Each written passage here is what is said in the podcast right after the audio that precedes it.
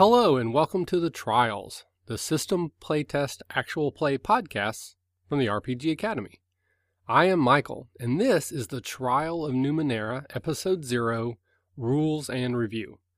As normal, if this is not your first The Trials with us, is that this episode is optional. You don't have to listen to it if you don't want to. You could go ahead and jump straight to episode 1, which will be released simultaneously, and just hear how the game plays at the table. But if you're more interested in a rules overview and getting some background on how the system works and what we are doing at the table, then this is a good episode for you to start with. We have tapped guest GM Lex from numerous podcasts, uh, GM Intrusions and his newest Game Master's Journey, both out of his uh, website, starwalkerstudios.com. And all of his uh, podcasts can also be found on iTunes. And he has a very active uh, Google Plus community as well that I'm aware of. Uh, but uh, Lex does a fantastic job explaining Numenera to us. And I thought the adventure that he ran, which I believe is from the core book, was a lot of fun, and we had a lot of fun with it. And uh, I really, I still like this system. I'm intrigued by it, uh, and I would like to try it again. But I may be spoiling things. But uh, hopefully, you guys enjoy our podcast as much as we enjoyed the game. So, on to the show. Here is The Trial of Numenera, Episode Zero Rules and Review.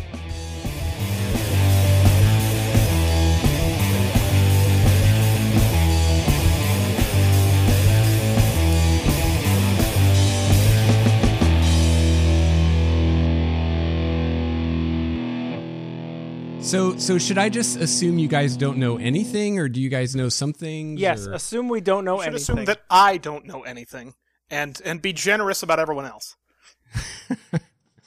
All right. So, um, so I'll start with very basic, uh, kind of about the setting. So this is set in what's called the Ninth World, which is Earth of today, a billion years in the future, and in that billion years. Uh, the reason they call it the ninth world is people believe that eight civilizations have risen and fallen, and our civilization is not one of those. These are like uber, you know, highly technological civilizations, and at least one of those uh, was like a either a galactic or maybe even an intergalactic civilization, and Earth for a time was kind of like the hub of this. Uh, organization or society that spanned multiple star systems. There was at least one time in that billion years where there were no humans on Earth at all and there were aliens here. Um, so nobody knows kind of where the humans that exist today came from um, or how they came to be here now. The civilization that you guys are a part of has been around for, I think it's less than a thousand years and the kind of the social and technological level of the people in the world now are kind of like the middle ages or dark ages. Um, so that's kind of the level of the technology you know swords and um, knights and stuff like that. Uh, and we're in like a game like d&d where you would have magic. Instead in this game you have this super advanced technology that's left lying around from all these previous ages. And so, for instance, your nano, you do a lot of things that seem very magical, but it's actually happening, you know, using nanites or this hyper advanced technology. And your characters have kind of learned to kind of MacGyver it, you know, and kind of make things work, but you don't necessarily really understand like what the things you're using were originally made for. So, you know, you might take something that's like a power pack for for something and you jury rig it to make a bomb. You know, and who knows what that thing originally was supposed to do, but you figure out how to make it explode.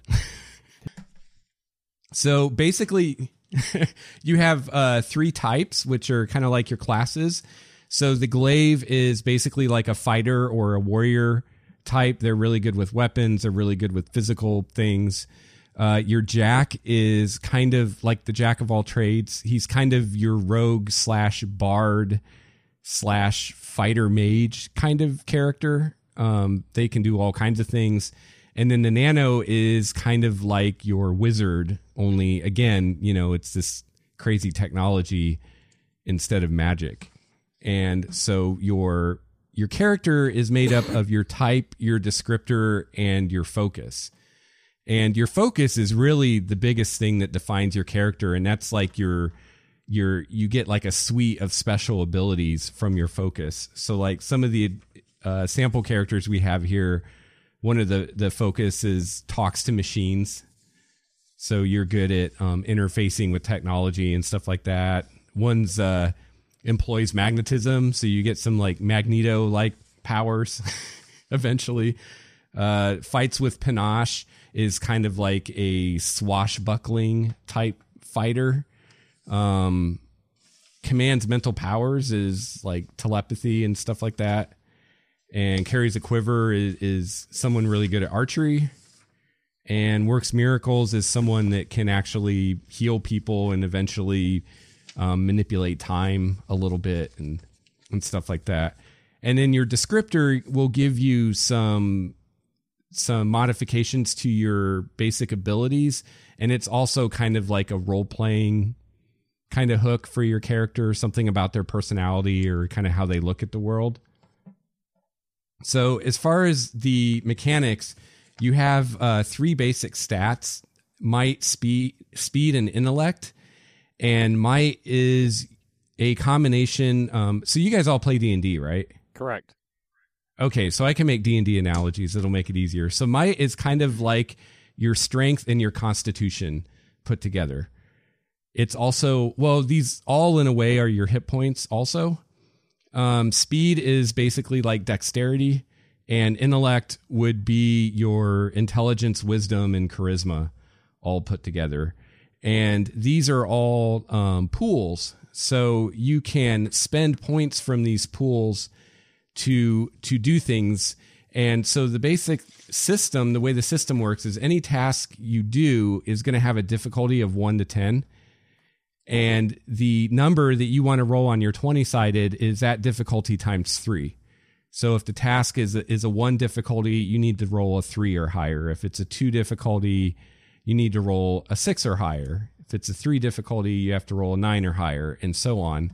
And where in like d&d you would maybe get bonuses to a roll from like situational things or having a piece of equipment or something. In this game instead of adding bonuses to your roll it decreases your difficulty. So one of the ways that you can decrease the difficulty is what's called using effort and that kind of represents like your character trying really hard to do something. So like let's say you're trying to open a stuck door and that would be a might roll. And you know let's say it's difficulty three which means you'd have to roll a nine or higher. And you're like well i don't know if i'll roll a nine or higher. I want to make it easier. You can spend effort to drop it from a three to a two. And the way you do that is you spend three of your might points to spend one effort so if you think about it you're you're actually dropping the target number on the die by three. So that's why you spend the three points. And then um, so so you use your attributes like pools to to do things like that. And then you'll also sometimes have abilities like if you're a nano you might have abilities that that say you know spend one intellect point to do this thing. Or if you're a glaive you might have abilities that require you to spend a might point um so How, how quickly do those refresh?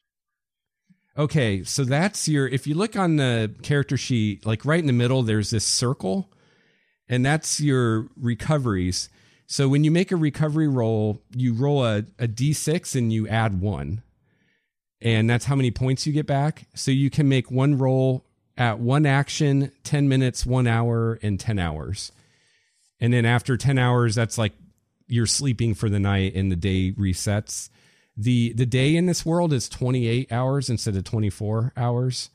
So it's so far in the future that the days are actually a little longer so so your first recovery roll is only one action so you can even in a combat say for this turn i'm going to do my one action recovery and you roll a d6 plus one and that's how many points you get back and then the next one takes 10 minutes and then the next one takes an hour and then 10 hours and then there's also ciphers and stuff that can replenish those too And a cipher is like a magic item.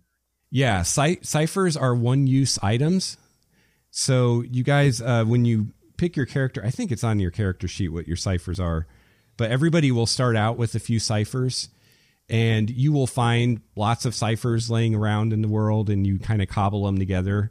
So, um, you know, you don't have to like hold on to them and wait for the perfect moment to use them necessarily. You can kind of freely use them. And you actually have a limit of how many you can carry because they're kind of volatile. So if you carry too many, like freaky things could happen, like they might blow up or spawn an artificial intelligence that tries to kill you or all kinds of crazy things can happen. Now, since we are also Fate players, I think Yes. one of the concepts fits in real well with a Fate compel, and that's what you guys call a GM intrusion, right? Yes. Okay, so that's that's a good thing to bring up. So XP in this game is a is something you can spend, not just to advance your character, but you can spend one XP to re-roll any roll, and you can do that, you know, as many times as you can afford to. So the way the GM intrusion works is if I want to kind of like a fate compel, if I want to, you know, have something interesting or maybe even bad happen to someone, I offer a GM intrusion and if you accept it, then you get 2 XP and you give one of those to one of the other players and then you keep the other one. Um, if you reject the intrusion, then you have to pay 2 XP. And then the thing doesn't happen. If you're like, no, I don't want that to happen. So, um, if if if my character has eight shins but only two legs, where do the other shins go? Shins are the money of the system. Okay. So it's like eight gold pieces basically. And and shins are um they're actually not a like a minted currency. They're things like buttons or doodads off of old technology. They can be all kinds of different things. And there's just shins. There's no denominations of shins, which is kind of weird. It's, so it's they're not measured by weight; they're measured by units. So I always cut Yeah. every shin I get in half to create two shins. yeah, right. in fact, one of the nanotechnologies I have separates them into individual particles, some minimal denomination. There's no atomic shin, so we can keep dividing in half forever. Quit being so smart. Oh, I guess I didn't explain edge. So if you look at a character sheet, you'll usually have edge in a stat. And what edge is is basically it's a anytime you use that pool. So if you have a speed edge of one, anytime you spend speed to do something, it costs you one less than it would normally cost. So spending effort only costs you two points instead of three. If you have an ability that costs you one speed, you can do it for free. You can also, in combat, you can use effort to either decrease your ability to or your difficulty to hit, or you can use it to do more damage. So if you're pretty confident you're going to hit, then you can spend one effort to do three more damage. And damage in this game is just um, you don't roll damage. Uh, light weapons do two damage, medium weapons do four damage, and heavy weapons do six damage. Now, over on the left side of our character sheet, there's uh, general skills. I'm guessing. What do those mean? How do we use those? Okay, so any anytime you have a skill that reduces the difficulty of any task that skill applies to by one. Okay. So if you have the climbing skill and I say this is a difficulty 3 task to climb this thing, then for you it's only a 2. So, so if if if I have an edge and a skill, then I uh, lose two difficulty off of that three total cost. No, what the edge does is if you wanted to spend effort, it would only cost you 2 points instead Only of for effort. 3. Okay, Yeah. okay. At this point, you can, re- if you have a skill and effort, you could reduce it two steps. And if anyone has a skill that you're specialized in, that reduces it two steps instead of one. Yeah, so on my know if- character sheet, I have a little T and a little S, and some of them are X'd out. Yeah. The T is trained and the S is specialized. Okay. So S is more S than T is T. S is like S and T. It's the type R, if you will. Yeah. Okay. Yeah. So if you're trained, it decreases it by one step. If you're specialized, it decreases it by two. Excellent. Okay. So I have under special abilities, I have a couple things as well. Um, hedge magic, distant activation, and then I have inability, charm, persuasion, and deception. What does that mean? Okay, so an inability is basically like a negative skill. So you're really bad at that. So that would increase your difficulty by one for those kinds of things. Okay. And I in that Google Drive folder, I put a, a PDF that has all of your guys' abilities and it explains what they do. Did you guys Okay. see that? Because I don't. Do you guys have the book, or do any of you have the book, or I've seen it in I person, do, but I, I don't have it. Never opened it, other than to look at Okay. the pretty map. so yeah, I can I can definitely explain you know any of your abilities, what they do, if you'd like. All right. Well, um, let's make sure we all have a character. That way, uh, we can just hit the ones that we will be using. Um, so, Caleb, did you Yeah. pick a character out? Uh, yeah, I will be Denwar. Damn it. But the geography skill will be wasted on you. Heartbroken. I I'll change. Okay, I'll change. No, no, no, no. No, you, you, you picked first. The I'm- mighty Caleb has spoken. I am I'm s- merely the also ran. But Scott, I'm scared of you. You you're gonna call in an airstrike on my house. That's ridiculous. He's on the he's on the computer right now. He can't do that. All right, Matthew, which char- character are you going with? I will be Mulran. All right, Scott. Ooh, um, I'm thinking about Sados, the Hands of Fate. There you go, Spider-Man. Good job. And I will be Trazen. All right. So, does anybody have any questions about their special abilities now that we have characters? So with the jacks, they have something called flex skill. Oh yeah. Is there a list that I have to pick from? Can I just make something up? Yes, you can pretty much make something up. It can't be uh, like a direct combat skill like speed defense or heavy weapons or something like that. But other than that, pretty much anything you can think of can be a skill. And is this an ability that can be used on the fly? So, for example, we're in a situation and I can say, oh, that was my flex skill. Or do I need to declare it when we start the day of the game? Yeah, usually you declare it uh, at the beginning of the day and you can change it once a day. Okay. But if you want to wait, um, because I mean, I realize you guys don't know anything about this game, so I I will let you wait until something you know, un until you have an idea what might be useful, and then you can pick one. Cool. That sounds good. Because right now you'd probably be like, I don't know. Um, baking cookies. Can I be? That's my skill. I have a skill in botany, so yes, I will help you with those cookies. Awesome. Screw the game. Let's just start. Let's start a bakery. There you go. Oh my god! Best way to start get new characters. Like, okay, we completely abandon the, the preset plot and go off to do something dull. Uh, I want to open a bookstore. Ignore my training in geography. Oh, And, could be a uh, geography Well, You need, to, bookstore. you need to present a uh, business plan, and we will see if we can Yeah. get you some financing. There you go. Okay, thing. so my flex skill will be uh, business preparation. Okay, sounds good. All right. All right, I've read uh, Trazen's skills, so I think I'm good to go. Let's just jump in the deep end and give this thing a try. That's right. All right. I think that's the only way we can do this. Yeah. Are we rolling on the computer or in real life? that is up to you guys. I I do not Ooh. care. However you Real wanna life, real life. Guy's gonna make me get my dice. Another thing that I just, from my reading, is that uh, in this game the GM d- never rolls any dice. Correct. Correct. So it's So always the you- players rolling. Yeah, so you you have three defensive rolls that you'll be doing. There's uh and they're kind of like your saving throws in D&D. You have might defense, speed defense and intellect defense. And so when a creature attacks you, instead of, you know, me rolling to hit you, you'll be rolling to dodge the creature. And if you fail Oh. your dodge, then it hits you. And if you succeed, it doesn't. Cool. That's Yeah. pretty interesting. I like that.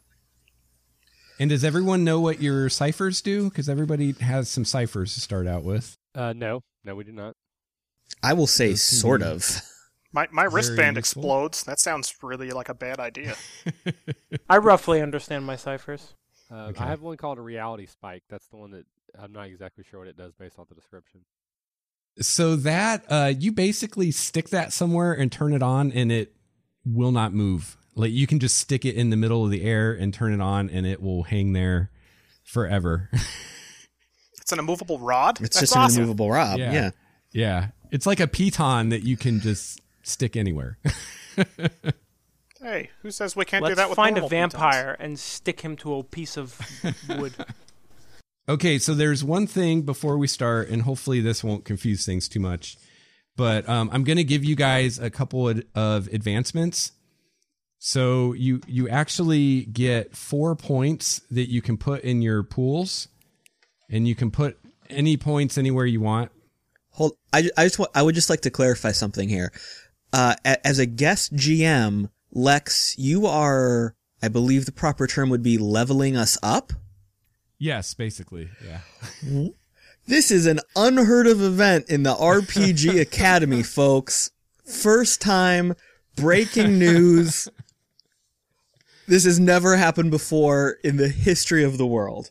But I would like to uh, interject that he did this before we've actually played. In my games, you guys play and you suck. So why would I ever level you up?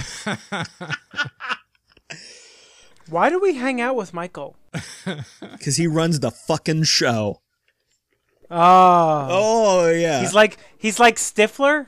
He has the parties, so we just have to deal with him. That's a dated reference. So, so if, if if I have my four points, what do we do with them? You're basically you can increase your might, speed, and or intellect Oh, with those four points. Is there a maximum or a maximum we can spend at a given time? Nope. And do our edges go up because of it or no? Uh, no, but you do get one edge point as well. Ooh. So you can raise one In of your edges by one, and then Oh. you have four points for your. So you can put all of them into one, or you can spread them out. So can I make want. an edge one and edge two, or just pick up a separate edge one in a different pool? E- either way. Okay. So probably if you have an edge in something, you'd probably want to increase that. That's what I did. Most likely, yeah. is is uh archery a speed skill or a might skill? Archery is speed. Okay, then we're making that more awesome. And I, I will just say this so that it's on air. I have a cold, so I will be coughing, sneezing, and blowing my nose continuously. I apologize to anyone watching this for that reason, but there's nothing I can do about it. Okay, Lex, so I just want to Yes. clarify something here. Uh huh. On my character sheet, it says healing touch one intellect point. Mm-hmm. If I had an edge of one in intellect, it would cost nothing to do that. Correct. Okay. Ooh, ooh, ooh! That just whoa! Caleb just rocked my world with that one. I just changed my edge. I just changed my edges.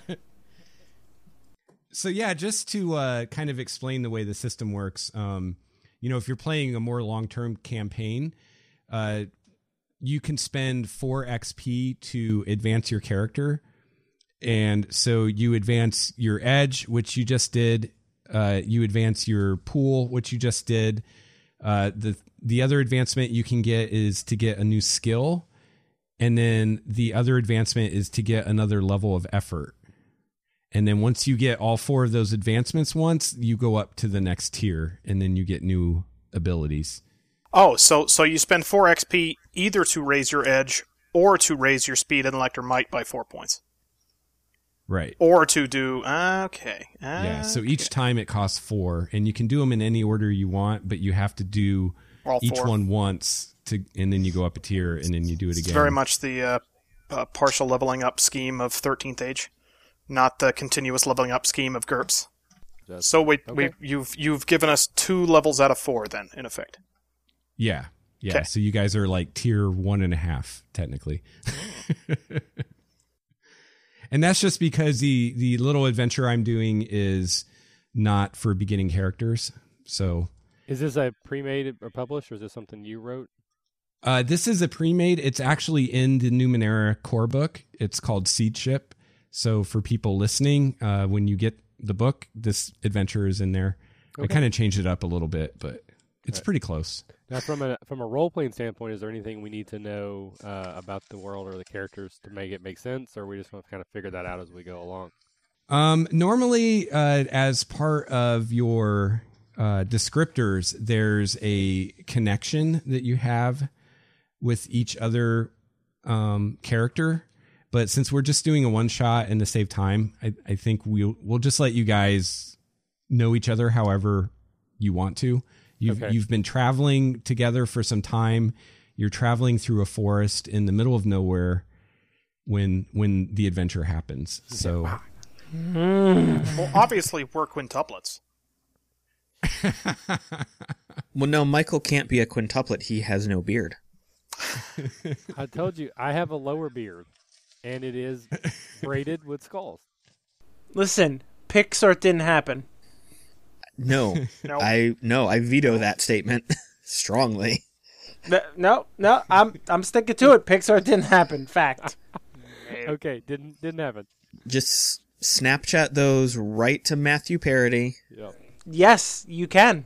I Snapchat often, Alrighty. mostly pictures of bathrooms. But All right, so we we are affiliated in some loose and unspecified way, and we're walking in the forest when suddenly, Yeah, so the actually the night before when you guys were were camped out in the middle of this forest, uh, there was an earthquake, and when the earthquake happened, it it woke you all up, and you heard in the direction that you've been traveling, uh, this sound of kind of like an explosion, and you saw kind of a bright light in the distance for a moment, and then it went away, kind of this orange light. did the I mean, obviously those of us who are high in intellect and nano saw the light and then counted Mississippi's until they heard the explosion sound and were able to deduce an approximate distance. Sure. uh, you think it's probably you? You'll definitely be in that area tomorrow. It's it's maybe two or three hours walk from where you are now, where this explosion happened. Is this something that we are used to seeing? Have we never seen anything like this before? Um, you've probably never seen anything quite like this before, but you're used to seeing weird, strange things all the time. Okay. and and probably one of the reasons that you guys are out traveling the world when most people you know live and die within a very small area and never go out um, is is because instead of being frightened by all the weird things you're fascinated by it or curious about it or or think it's a, a route to power or something like that so you guys are kind of crazy Yeah. So one thing I've I've seen because I've listened to a couple other uh, Numenera actual plays, and uh, Uh-huh. sort of like uh, Caleb was alluding to with Fate, is that when everyone always introduced their character, there was always like a phrase that they would say. So would that be our focus? So I'm Trazen, a nano who talks to machines. Is like is that the parlance that we would use? yeah you would um it's your descriptor type focus Okay. so you So I'm a, I'm a mystical or a mechanical nano who talks to machines. Is how I would say Yeah. that. yep Okay. yep Fancy. Yeah, and and that's actually an interesting descriptor. It it says mystical slash mechanical, and that's up to you if you see your powers as being mystical or mechanical. Okay, I'm gonna go with Um, mechanical. That kind of fits cool. more with what I was thinking. Um, Cool. If you if you don't mind, let's all go through that. That might also help us figure out who everyone's playing. Uh, also for the audience. So, Yeah. uh, Caleb, can you give us your uh, name and your descriptor type focus? Yeah, absolutely. Um, I am playing the character Denwar, uh, a swift jack who works miracles. I am Mulran, a rugged glaive who employs magnetism. and I am Sados or Sados. I'm a stealthy jack who carries a quiver and the hands of fate. I am Trazen, a mechanical nano who talks to machines. Cool. All right. So I, I I guess at this point we'll probably go ahead and end it here. We're Okay. right at about ten thirty. Um, so any any comments from the group on Numenera? We'll we'll probably do a, a separate show, but just any initial thoughts or any questions we could have uh, Lex answer for us about the system or anything we didn't quite understand. I, I want to know if Lex practices his radio voice or if it just comes naturally. I agree. That's a that's very. Well, he has like seventeen podcasts he does, so he's got a lot of practice. so both maybe. All right. All right. Well- I, I do have one mechanics question that I was a little bit fuzzy on. Okay. When it comes to when it comes to the rolling and and everything that we were doing there, what was it that we were rolling to see how well we did versus a set target that you had in mind? Or did the did how we describe what we were doing define the difficulty? And then we roll to see if we could overcome that? It it, it it it's obviously a different mechanic than than a standard D&D D20 kind of thing. So I, I just felt a little bit confused as to what we were really rolling. It felt kind of arbitrary Okay. Um, so some of the things are set, like for instance, when you're fighting a creature, uh, they have a level. So like the uh, the thing with the heads, it was a a level five creature. So a lot of times your target was five for that. But then, um, depending on what you're doing, I will I will give you what's called assets, which decrease that difficulty. So, for instance, uh, the automaton you were fighting, uh, he started out he was like a level five to hit, but once you got the him to drop the shields, he went down to a three. And then the fact that he was when he was prone and he couldn't move, I, I was basically giving you an asset for that, which dropped it down to like a two. So so sometimes you know now now some of the things like when you roll um, to like figure something out, that's more of like kind of a sliding scale where I have an idea of like okay they need a three to get like some kind of information, but then anything you get above and beyond that, then I just give you more like more details. Gotcha. And when we when we're using the term the level of something, that's the numbers of 1 through 10 Right. And Yeah. that gets multiplied by 3 to define what we need on the die basically. Yep. Yep. Okay. So like a creature might be level 5, which means you need a 15 for most things, but then it might say, well, for speed defense it's only a level 3 because it's big and slow. Um, you know, so so they're not all just straight like some creatures are like it's a level 3 and everything's a difficulty 3, but then some are more complicated and it might be easier to hit, but it's harder to dodge and and things like that. And I'm assuming then with the monsters, they would also deal set damage to us, like our weapons dealt set damage. Yes, and and the this the kind of the generic is they do their level and damage. Those oh, some Oh, okay. do more or less. So usually a level five creature will do five damage. Gotcha. And then their attacks were also dependent upon their level because we're rolling defense against their level basically. Right. Okay. Yep. Hmm.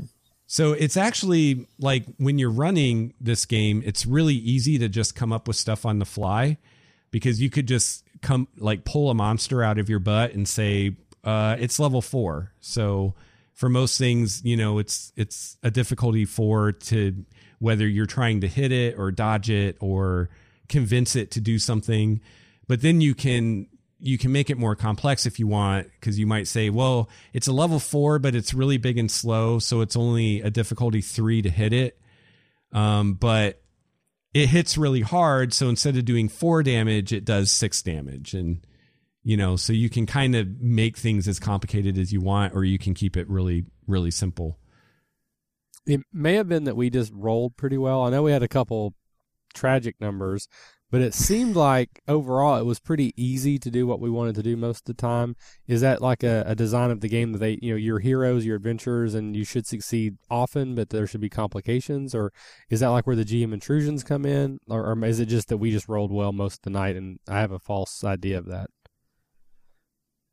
Yeah, I, I think I think it's kind of geared so that that you can do pretty well once you get a feel for your character and how the game works because um, you know, like a lot of times if you encounter a creature you've never encountered before, like your GM probably won't tell you what the level is right away, but you can scan it or you can eventually figure out, you know, just by when you hit and when you miss, oh, it's it's a difficulty 4 and then you can decide how much effort you want to you know you're kind of deciding what your target number is based by how many resources you put into it. And um, something we didn't do a lot of is the assets. So you can have up to two assets on a roll. And that can be things like just being really creative in the way that like you describe what you're doing. And we did a we did a little bit of that like attacking the tentacle with the uh with the numbing ray I, I think do Matthew that. did Right. um I actually gave you I, I made that easier. I gave you like two assets on that because it was holding you and it was like basically point blank range. Gotcha. So it didn't seem like it should be super hard to hit it, you know, Agreed. um, so so you know you can actually if you're really creative in how you describe what you're doing, you can usually get one or two assets on any roll that you do, plus any effort that you spend and skills that you have. because uh, essentially the skills the points you spend and the assets lower the difficulty of what you're attempting so Right. in, instead of like in a d&d world okay my proficiency is a plus 3 and my strength is a plus 2 so i'm increasing my roll Right. i'm lowering the target in numenera Yeah. okay You do occasionally will get like a plus one or a plus two bonus to your roll, but well yeah because like you said when we were doing the searches and stuff yeah, you just Yeah, said helping yeah. everyone just you get a plus 3 so okay And actually, what I should have done there is instead of giving you plus three, I should have just lowered the difficulty by one, which is usually if it's more than a plus two, you just lower the difficulty. Well, because it's that three to one ratio that just trades Right. back and forth. Right, exactly. Okay. So what's cool is is like let's say you're trying to do something that's difficulty four and you're trained and that lowers it to a three and then you know you have like a couple assets and that lowers it to a one and then you spend an effort you can lower it to a zero and then you don't even have to roll and you just automatically succeed and and as you get higher tier you have uh, more effort so at second tier, you you can spend two effort. You know, it's one per tier, and the way it works is is your your first level of effort costs three, and then every level after that costs another two. So two effort costs five, three effort costs seven, and and so on. Um, But and, but then and- you're also subtracting with the edge you have. Right, right. And you get more edge every tier too. So hmm. you can get to the point where you can do like two effort, three effort for free if you're stacking all your edge in one ability, which is which is pretty cool. And is is is the is the mechanic pointing people towards trying to get you down to doing very cheap or free expenditures of all of these things? That's where you want to build kind of as you're leveling up your character.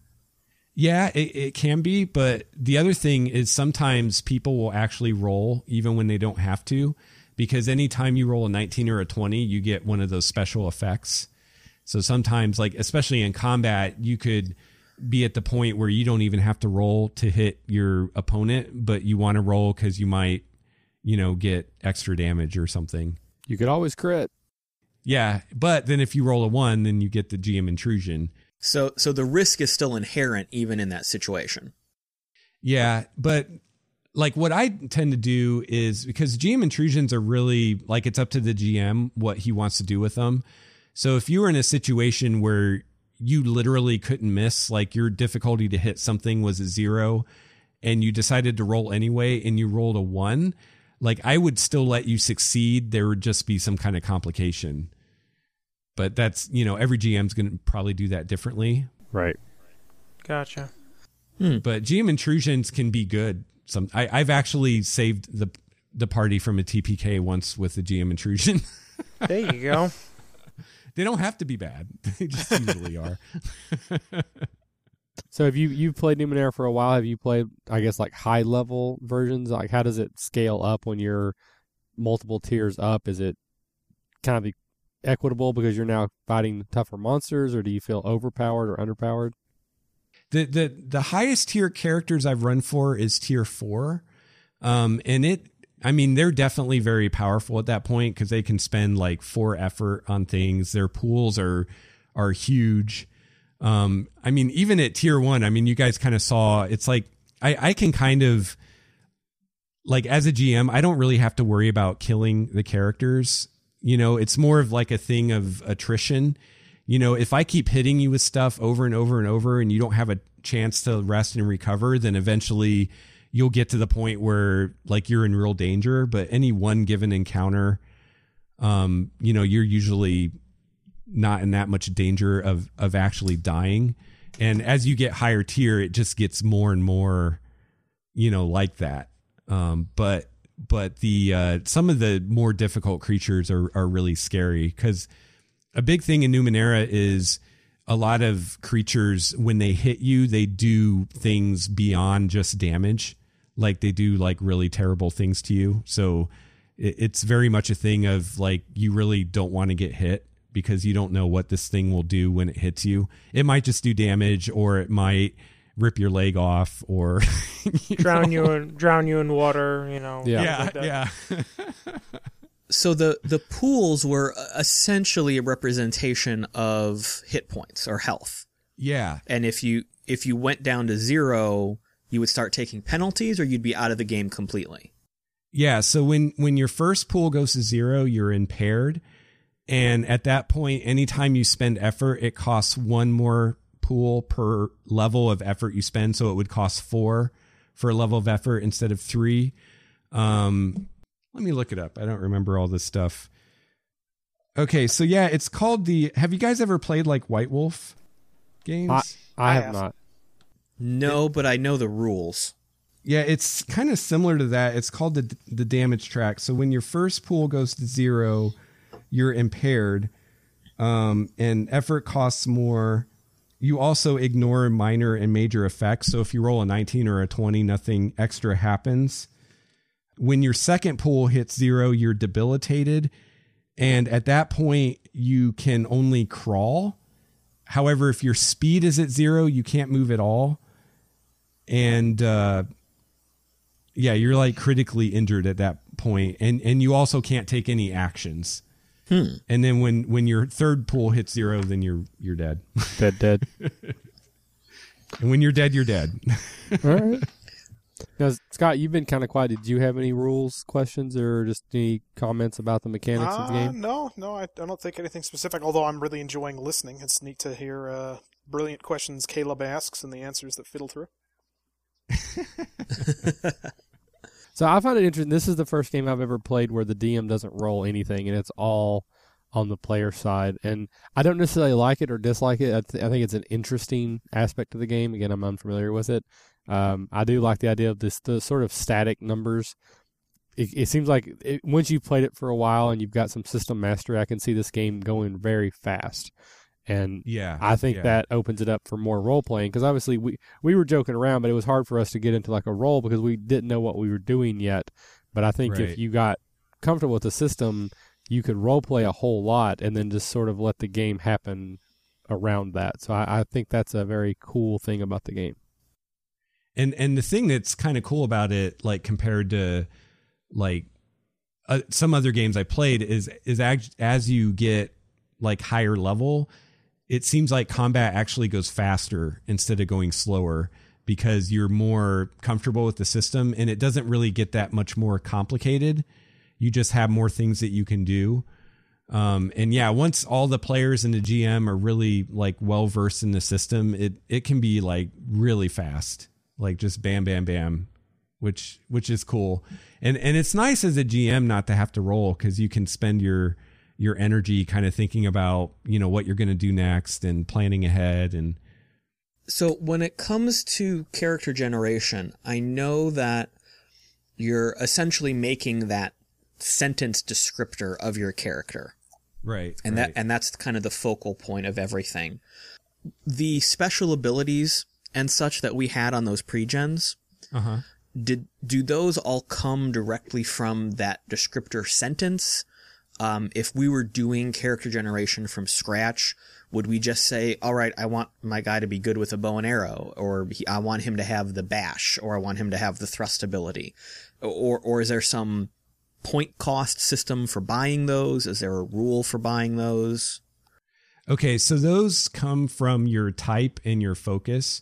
So, like for instance, bash is uh, you get that as either a glaive or a jack, and and the way it works is there are so your type. So you have jack, nano, and uh, glaive. So there are type abilities for each of the types for each of the tiers. So when you're a tier one, say glaive, you get to pick two of the tier one abilities. And then Okay. when you're tier two, you get to pick a tier two. Um, and then the, the same thing with your focus, only the focus, you just get them. So like talks to machines, you get certain abilities at tier one and you get more abilities at tier two, tier three. So every time you tier up, you're getting more type abilities and more focus abilities. So there's, I don't have the book yet, um, but I'm guessing then there's just a, a chunk of pages that say, if you have this focus, these are the tier abilities you get, basically. Yeah, yeah. So um let's see. So you're a character you worked miracles, right? Right. That was your focus. So let me look that one up real quick. So works miracles, your your tier 1 ability was the healing touch where you could heal 1d6. Right. At tier 2 you get alleviate which lets you cure a disease or a poison. At tier 3 you get font of healing where other people can touch you and they just touch you and get healed 1d6 points. Tier 4 you get inspiration where you choose one of your allies and they get an additional action. Um, you're kind of manipulating time at that point. At tier five, you get undo, where you can turn back time a few seconds and make uh, either one of your allies or an opponent re-roll a roll. Um, And then tier six, you get gre- greater healing touch, where you touch a creature and restore its entire might, speed, and intellect pools to maximum. Oh, wow. So really, we're just kind of mad libbing these characters together. Yeah. So you, you can have any of the classes yep. have any of these foci, foci, focuses, whatever. yeah yeah and and it's kind of cool because you know you have like for instance fights with panache is all about like being a swashbuckler and obviously that kind of fits really well with glaive and you can make a glaive who fights with panache but you can also have t- fun like going against type and saying oh i'm going to make a nano who fights with panache so that So how fun. many combinations are there? Like, how, you know, like obviously there's the three classes that are kind of broad. Like I'm obviously Scott's our math guy, but like I, my concern is that you could have characters that feel similar to each other if you play several games in a row, and you know you got a party of four. Are you going to start going, oh, this is a the same as the last time type of a Well, the you can get that a little bit with the core book, and when Numenera first came out, and we just had the core book, and I listened to a lot of actual plays, and you heard some of the same combinations. But there's a, a character options book, which is just a bunch of and descriptors and type abilities. Yeah, so the character options book has uh, 40 new abilities for each of the types. It has 40 new descriptors and and dozens of foci. So once you get that, like there's so many combinations that you don't like see the same things at all. But when when we just had the core book, there was kind of you'd see the same characters sometimes. So you're all you're always picking between Jack, Glaive, or Nano, Yes. but then you have that huge list of descriptors, Yeah. And you have the list of foci. Yeah. And there's foci like travels through time, exists two places in once, rides the lightning, like all kinds of crazy stuff. How how comfortable or encouraging is the is the system or published material so far at uh, inventing new um, words, new descriptors for characters that you think up? Actually, descriptors are pretty easy to come up with because they tend to give you either plus two or plus four to one of your pools, and then they'll give you a few uh, skills and then maybe some inabilities.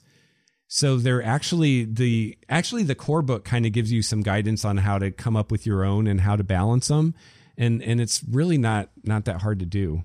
So a, a descriptor, if we're comparing this to fifth edition, is pretty much like your background. Yeah, kind of. Yeah. It, it's it's giving you a couple skills, and it's giving you some more flavor, but some minor mechanical Yeah. impact. Yeah. The the core of your abilities comes from the class you pick. Yeah. And your but focus. each class but each class then has multiple benefits that you can choose because you said you pick two from level one but there's a huge chart of the Right. level one ability Yeah. so even if i'm a glaive every time i could potentially pick different level one talents or whatever they're called Yep. Yep. And so i'd have a little bit different flavor while i'm still a glaive technically Yeah. Huh. Well, I like that for character generation. Because if if you're sitting down with a group at a level 0, you know, a level 0 character gen session, one of the hardest things for new players or even seasoned players is to say, "All right, well, what am I going to play this time? I was a wizard last time and I was a sorcerer and do I want to be a rogue?" You essentially just say, "Well, let me describe what I want my character to do." Yeah. I want him to be a, a clever caster who is also somehow a healer. So Yeah. and and that kind of just defines your your your high concept is what I was going to say. Your high concept is You're creating a link between a qualitative descriptor and a quantitative descriptor for your character. Yeah, I think Yeah. the foci they remind me a lot of like comic book characters. So my I, I was having my wife make a character, and I was like, pick a pick a comic book character, and there's probably a focus that, you know, if you want to be Iceman, there's a focus for that, you know. Because the foci are just like a suite of powers that are related in some way, you know. So there's one all about like doing things with fire, and there's one about doing things with ice and electricity and magnetism and and those were the set benefits every tier that you got. yeah, yeah, Those don't change. So the the folk the focus powers don't change. right, right. But you have a choice in your class powers. Yep. Yep. Cool. I really like that. I think that's a really unique way to do character generation. It makes a lot of sense. It it kind of alleviates that static chore of going through levels that D&D has because you're just always getting the same benefit every Yeah. level. No, I think it's very interesting. I can see like in a convention game if because there's so much so it's so different in a lot of ways.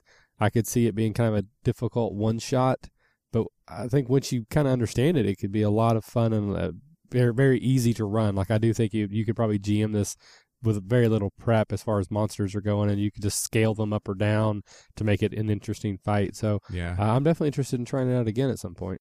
Yeah, I think it's a great game for someone that's kind of new to GMing to kind of break into with. Unless you're someone that needs a lot of like structure.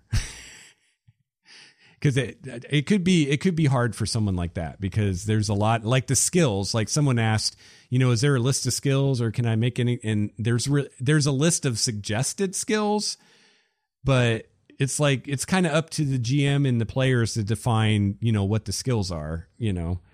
Well, and, and and that'll go uh, greatly to finding the theme of the game, right? Where if, if if you have 22 skills that cover different focus areas of science, or if you have one skill that's just capital S science with an exclamation point at the end that encompasses it all. it, it's it kind of it kind of harkens back again to fate in in that sense where the skills in fate are usually very very broad uh, especially in something like the uh the fate for atomic robo where you, you can kind of just roll with those overarching bonuses instead of the individual skills I, I like it for I really like it for convention gaming, I think.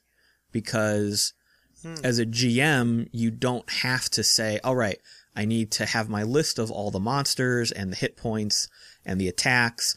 Even as a super experienced GM where you know all of that stuff instinctually, it's still Yeah. a lot of table management.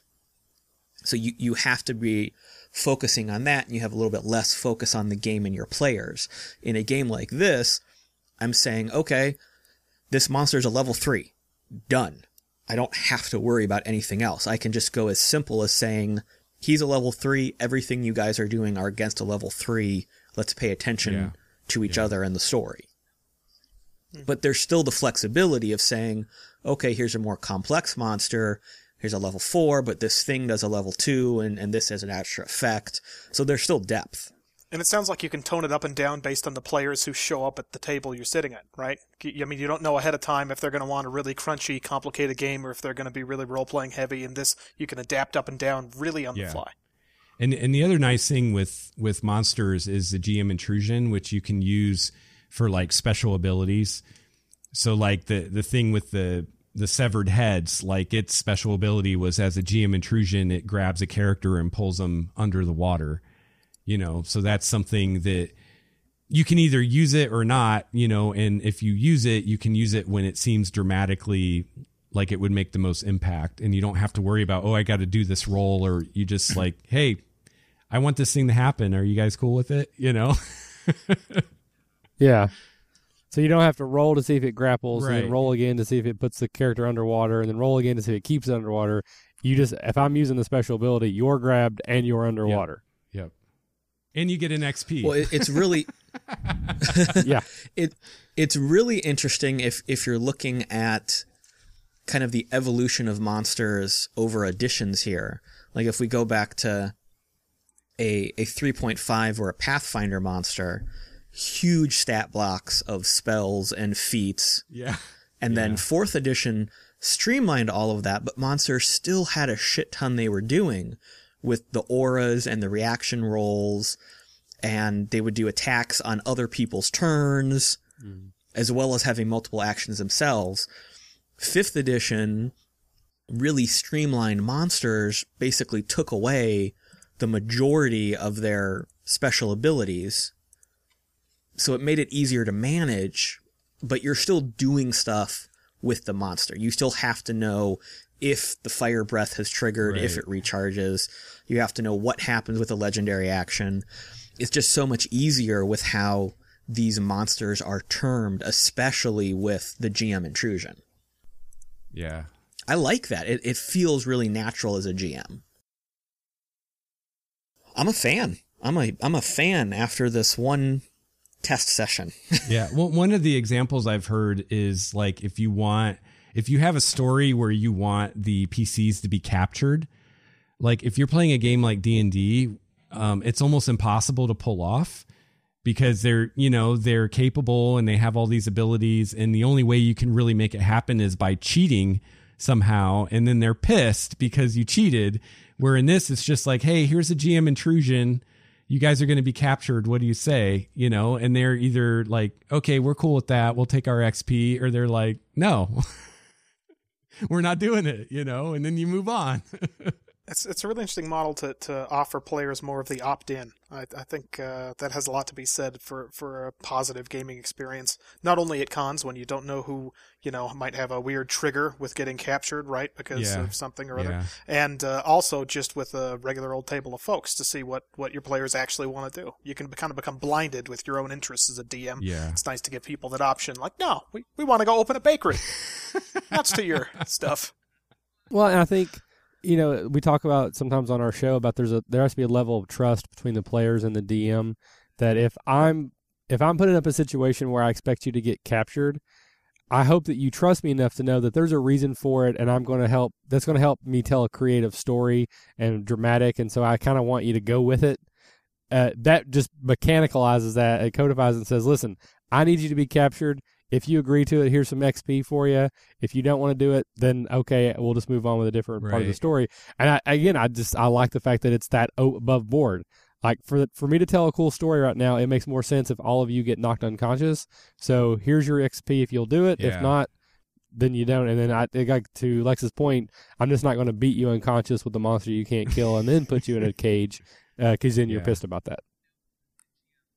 Now, with the GM intrusions, um, are, if you just randomly offer those during the game, not because I rolled a one, if you got, if you say, "Hey, here's a GM intrusion," do you typically offer that to one player, or can you offer it to the entire party? In which case, you would give XP to everybody.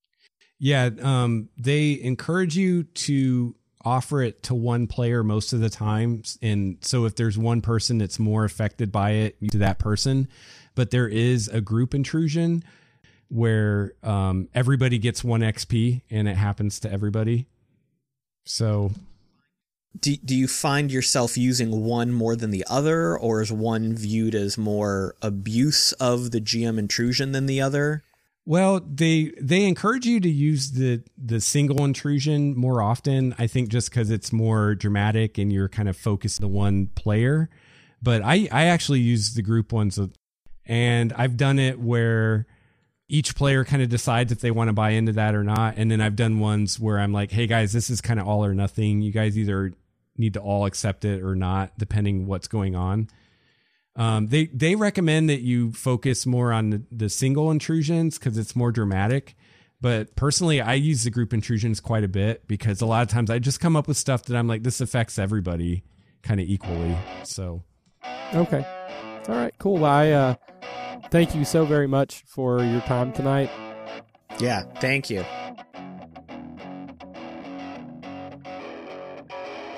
Thanks for attending the RPG Academy and listening to our podcast. We do this out of love for the hobby and for you, our fans. This podcast and site content will always be free for you to enjoy and utilize.